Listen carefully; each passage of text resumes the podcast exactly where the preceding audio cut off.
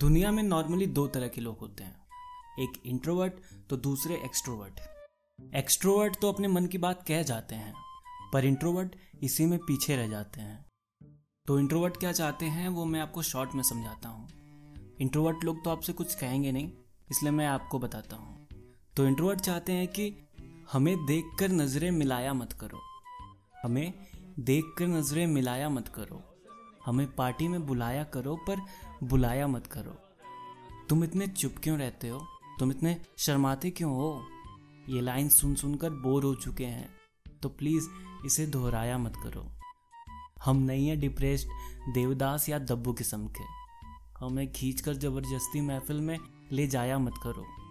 तुम होगे फनी इंसान, बेस्ट डांसर और महफिल की जान, पर प्लीज़ हमें दूल्हे की फूफा की तरह जबरदस्ती नचवाया मत करो। अगर किसी शादी पार्टी में फंस गए तो साथ रहा करो, अकेले छोड़कर अनजान लोगों में चले जाया मत करो। हम अपनी दुनिया में चुपचाप से अकेले खुश हैं दोस्त, हम पर किसी भी तरह का तरस खाया मत करो। लोगों की भीड़ में अगर चलाऊं फ़ोन या पढ़ूं किताबें तो रहने दिया करो, हाथ से फ़ोन या किताबें खींचकर सताया मत करो।